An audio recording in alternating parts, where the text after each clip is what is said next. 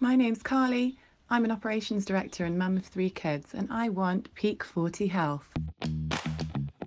Welcome to Peak 40, the podcast that brings you the tips, tactics, and stories for living your best life in midlife. If you're in your mid 30s to 50s, Peak 40 is the place to get actionable advice on the nuances of nutrition, training, recovery, and mindset in midlife. For the full experience and other valuable resources, register for the Peak 40 weekly newsletter at drbubbs.com forward slash peak 40 to enhance your lifestyle and start making midlife your best life. Hey, hey, Dr. Marc Bubbs here, your host for the Peak 40 podcast. I hope you had a fantastic weekend and ready to dive in to a few more new episodes this week. Now, before we do, I just want to circle back to see what we've covered in the first three episodes.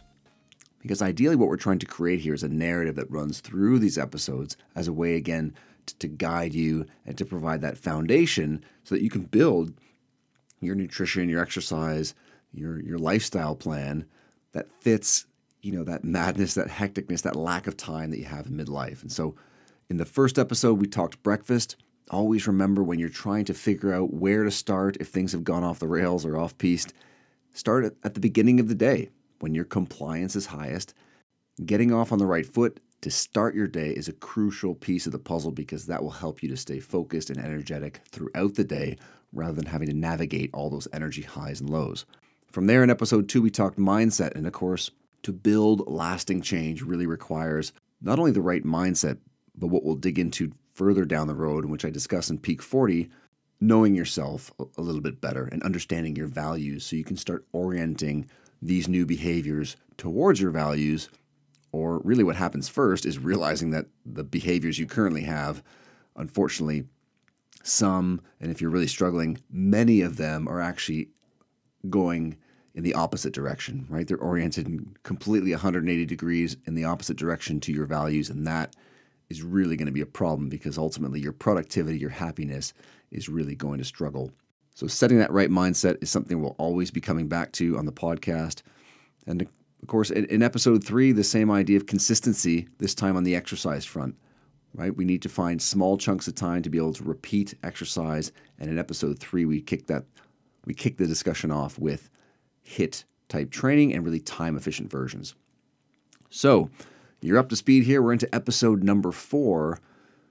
And you know, realistically, two thirds of the population are now overweight or obese. As a doesn't matter if you're in Canada, the US, the UK, around the world, we're struggling with higher blood sugar levels, which leads to, to weight gain, inflammation, and has all these trickle down effects in terms of our risk for prediabetes, cardiovascular issues, high blood pressure. And at the heart of this whole story, really, is the fact that our food environment, the stuff that's around us, the things we have access to, are really high in calories and low in nutrients. And so, in today's episode, we're going to talk about cravings and we're going to talk about the brain's role in steering this whole conversation around what we eat because ultimately the brain is deciding. And who better than uh, Dr. Stephan Guyenet, renowned scientist, University of Washington, as well as the author of The Hungry Brain? He's going to talk us through a few key concepts here. Stephan's going to talk about the role of the brain in steering our decisions around what we eat, around the role of the neurotransmitter dopamine, which is really that reward biochemical. And in this clip, he's going to kick things off by talking about how, in research, when scientists are doing research on obesity in animal models, they realized not too long ago that the fastest way to make an animal, a rodent, gain weight was to feed it human food. And so that sort of sets the narrative around how we really are you know, swimming upstream against a pretty strong current. So, so check out this clip, and I'll catch you on the other side. There was a rat that was um, on his lab bench, and it happened to come across a bowl of Froot Loops that one of his fellow graduate students had put there. And rats are normally very wary of unfamiliar foods, and so they, they don't usually do anything but just kind of sniff or nibble something they've never seen before. But the rat went over to the Froot Loops and just started completely stuffing its face. and yeah, and it, this this is pretty pretty unusual for a rat. And so this gave Sclafani this idea of, well, maybe I should just, if I want to make these rats fat, maybe I should just feed them human foods. Maybe I should just go out, get palatable, highly palatable, processed, calorie-dense human foods, and put a bunch of it in their cages and see what happens. And it turns out that this diet, which he originally called the um, supermarket diet, but later um, the more common name for it now is the cafeteria diet, they just absolutely gorge and become super obese. And there's no other diet that you can feed them, not a diet high in sugar, not a diet high in fat, not a high, not a diet high in sugar and fat. There's no other diet that you can give a normal rodent that will make it eat more or develop obesity more quickly than feeding it palatable processed human food. It's been expertly crafted to deliver the um, the properties that our brains are hardwired to look for through natural selection. Um, yeah, and so I think that it, it's just a very basic observation. I think that these foods are so fattening to rodents, but I think it's also very, very profound in a in a really simple, common sense way, but something that I think is very important and actionable is that if you surround yourself with those types of calorie dense processed foods, your brain is going to drive you toward overeating and obesity. That's just kind of how we're wired. And and by the way, I didn't mention this, but there were actually similar studies that were done in humans on this so-called cafeteria diet that found very similar effects. So when you lock people up with a variety of highly palatable calorie-dense foods and you let them easily get as much of it as they want, people will just naturally overeat tremendously and start gaining weight rapidly. You dig into the roles of various um, neurotransmitters and brain chemicals, and dopamine being one of them. And the, the common misconception of dopamine is more of the pleasure uh, neurotransmitter. Can you can you tell us the can you break a few myths there and tell us the real role of, of dopamine and its function in the brain and body? What dopamine is, it's a learning and motivation chemical. So, um, and I think the reason why we get it confused with pleasure is because in the brain, learning and motivation are very closely tied in with pleasure. So generally, what you see is that all three of those things come together. So you see learning, you see motivation, and you see pleasure all happening at the same time. And that's something that you call, that's something that's called reward.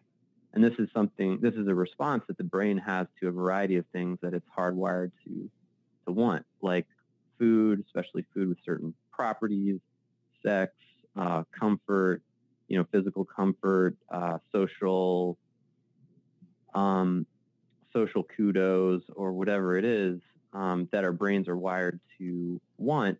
When we achieve those goals, we experience this thing called reward. And so, since pleasure is part of that, you know, three-part process of reward, it's kind of easy to associate associate it with that process. Um, but actually, dopamine is more relevant to the learning and the motivation element. So basically, what happens, and I'll go through how this happens in food, since that's really the the topic that we're most interested in here. For sure. Um, the brain is hardwired by natural selection to look for certain properties, certain specific properties in food. And these are the properties that would have sustained the survival and reproduction of our ancestors.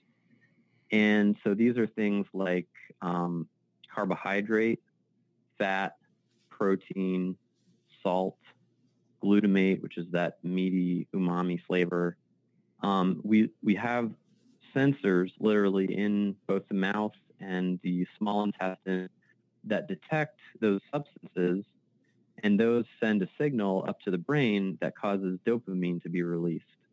And so when we eat a food that's very concentrated in those properties, so let's say you eat a pizza and you have it with a soda, or you have some ice cream or potato chips or something that has really concentrated amounts of those substances that are chemically detected, especially by your small intestine, um, that spikes a lot of dopamine in your brain. And basically, the more dopamine spikes in your brain, the more it triggers this process of learning and motivation. So basically, your brain learns to prefer the foods that contain those substances. So let's say you eat a slice of pizza, your brain gets wind of all the awesome stuff that's in that. There's tons of starch, there's tons of fat, there's some protein in there. Your brain says, this is an awesome source of the things that I'm looking for. I want to do this again. I want to eat this pizza again. So it spikes that dopamine. And what that does is it it causes your brain to remember all the sensory cues that were associated with that pizza. So the smell of it, the sight of it, the situation you were in, the people you were with, the name of the restaurant, all of that stuff gets positive reinforcement.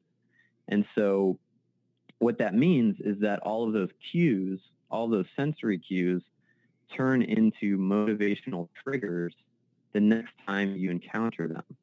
And so your brain learns and your brain learns to be motivated by those cues. And so the next time you smell the pizza, the next time you see that greasy box, or the next time you see the restaurant, or the next time you hang out with your friend who you always have pizza with, that's a cue for your brain to say, your, your brain says, oh, this is a situation in which I can get pizza. I remember this. This is a situation in which I can get a food that I really, really like on some like fundamental hardwired level. And so it triggers that motivation for you to obtain and eat the pizza. And that motivation is something that we commonly call a craving. So let's unpack a little bit of what Stephan's talking about in those clips. The thing that really stands out, obviously, is the fact that ultra processed food, right, the stuff that comes in boxes and bags, the stuff that we spend over 50% of our household spending in Canada and the US and the UK on is made up of this combination of crunch and sweet and salty that drives us to overconsume. The smell, the sight, the situation, the people, all of these things become positive reinforcements for your brain and, and, trigger this motivational trigger to want to consume more. And so ultimately, this is one of our biggest stumbling blocks is our food environment. And that is globally the environment that's all the foods available to us in the supermarket, but it's also the environment in your house, right? In your kitchen, in your pantry, what's available at your office. I do talks for corporate talks, you know, downtown Toronto, central London, around the world, and I'm always amazed at the treats and snacks and nibbles and candy and sugars and things that we provide employees that are yeah, I'm going to give them a little spark of energy for 30 minutes or an hour, but then we're going to be really struggling after that. And so, environment is hugely important. You can't be making food decisions all day long. We need to start to automate some of these processes, and I'll get to the action items for you at the end of this episode. But what I'd like to do here is juxtapose two different scenarios. So, the first one you'll hear from Robb Wolf, who talks about how we sort of hijack uh, our satiety cues by introducing lots of different tastes. And so he'll give you a really interesting example of the the kitchen sink Sundae challenge, which is you know ridiculous in itself, but it really highlights this.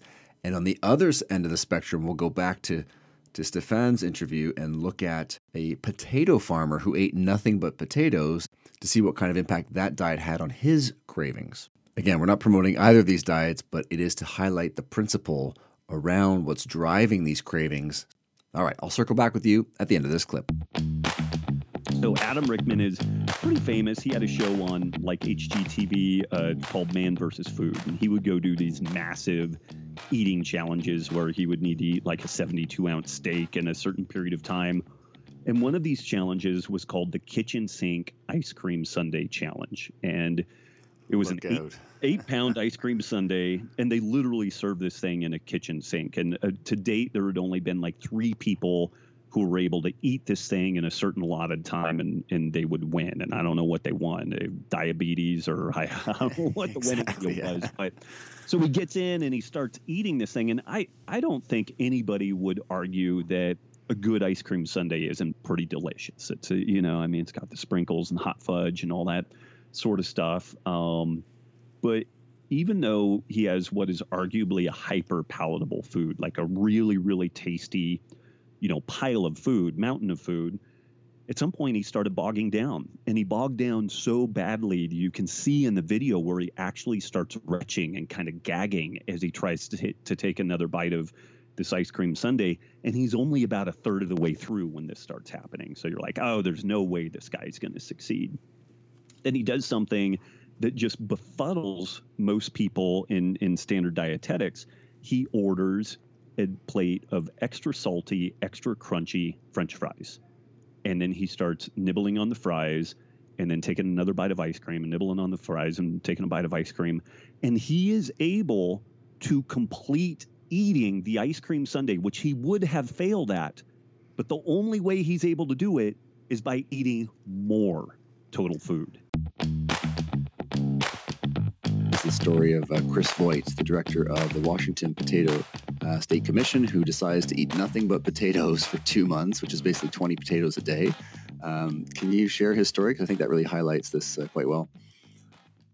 Yeah, absolutely. So he, um, at one point, the state of Washington decided to remove potatoes from the list of approved foods for the Women, Infants, and Children program. So this is a food assistance program for um, women and young children to try to uh, support nutritional adequacy in the diets of, of children in the United States for lower income people.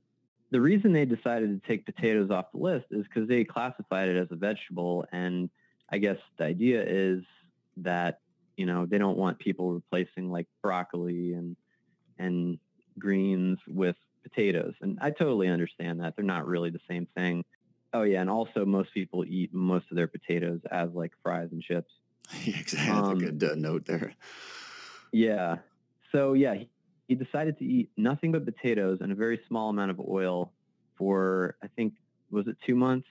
Essentially, his his goal, his stated goal was to not lose weight. So he didn't want to lose weight. He wanted to keep eating enough potatoes to maintain his weight, but he couldn't do it. He started losing weight immediately and like he had very little hunger, a fair amount of weight. I don't remember exactly how much. And basically any metabolic marker you want to look at, whether it was his cholesterol or his glucose or his blood pressure improved considerably.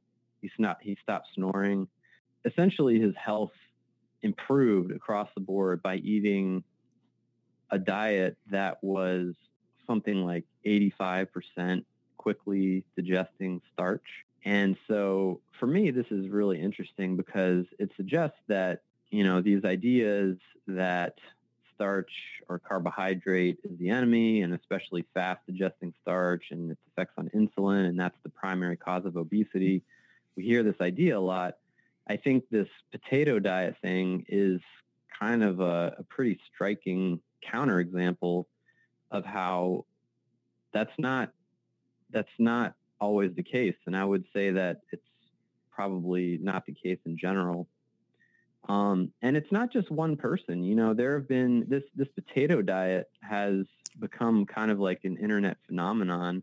I don't know if you've come across these web pages of um, potato dieters, but there are a lot of these folks who do this diet and find that it really cuts their appetite and helps them eat fewer calories. And by the way, I'm not um, recommending the potato diet for sure, for sure. Um, I just find it interesting, an interesting illustration of principles.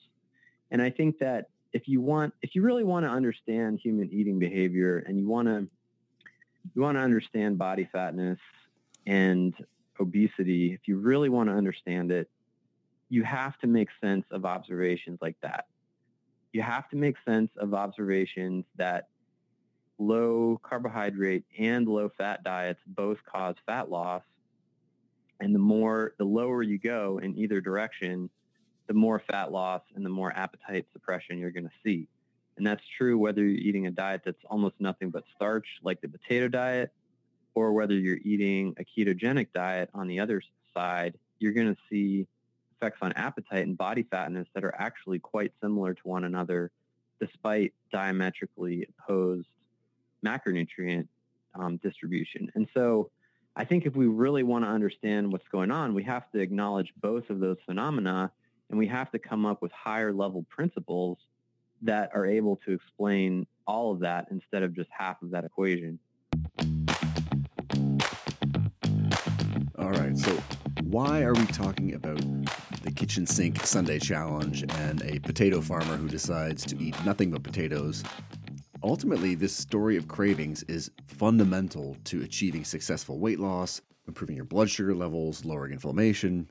Because if you're hungry all the time, it's incredibly difficult in today's modern food environment with hyper palatable, calorie dense foods all around us to have the discipline to not consume them. I mean, it's we're literally hardwired, as you've learned through this episode from Dr. Stephan Guyenet, to want to consume those foods. And so this highlights why at the end of dinner, when we're full, all of a sudden we find some more room when it's time for dessert because we're switching from a savory to a sweet taste. So, what's the action item here? Well, one of the concepts I talk about in Peak 40 is called Master Your Morning, which is effectively getting that breakfast sorted out, which we talked about in episode one, but then not snacking in the morning. And that's not to suggest that snacking at any time is bad for you. It's around this notion that we want to eliminate food decisions. We don't need extra fuel in the morning. You'll have plenty of fuel from your breakfast and or just simply on your body to get you from 7, 8 o'clock in the morning till your lunch. And we know from research that the extra calories just from snacking alone over the last 40 or 50 years is an extra 400 plus, which in and of itself is enough to justify the, the, the weight gain and obesity epidemic. So, as a way of trying to clear out all the clutter and the noise and the busyness in your life in the morning, master your morning. Eat the right breakfast. Don't snack till lunch. There you go, right? Have some coffee, have some tea. And it sounds so simple, yet if you do that, one third of your entire day is taken care of. Like we can now shift the focus to other areas to then support you in trying to, again, whether it's lose weight, improve your health, etc., etc. And again, ultimately, the goal here is to start to automate some of these food decisions so that when you go down mid morning for your coffee and your colleagues are there and you're at the cafe, you don't grab the muffin, the cookie, etc. And then ultimately, what happens is that rather than your environment triggering the cues to want to snack, we are now setting up the patterns and building the patterns for you to get used to not snacking, for your brain to get used to that. Once again, master your morning, eat the right breakfast, cut out the mindless snacking mid morning, and you'll be amazed at the progress you can make with just that simple tip. Fantastic. Well, I hope you enjoyed this episode. Please show your love by downloading and subscribing on iTunes, Spotify, wherever you listen to podcasts. And don't forget, our free five day mobility challenge is happening this week. So if you're struggling with aches, pains, stiffness, sign up at drbubbs.com. That's drbubbs.com, and we'll kick off these movements with you this week. Also, massive thank you. My new book, Peak 40, dropped last week, and we're already a number one new release. So, so thanks to everyone listening in who's picked up a copy. Really appreciate it and hope it's having an impact for you. If you have any questions, hit me up on Twitter, Instagram, or Facebook at Dr. Bubbs, and I'll be back with you this Thursday for another episode. Have a great week.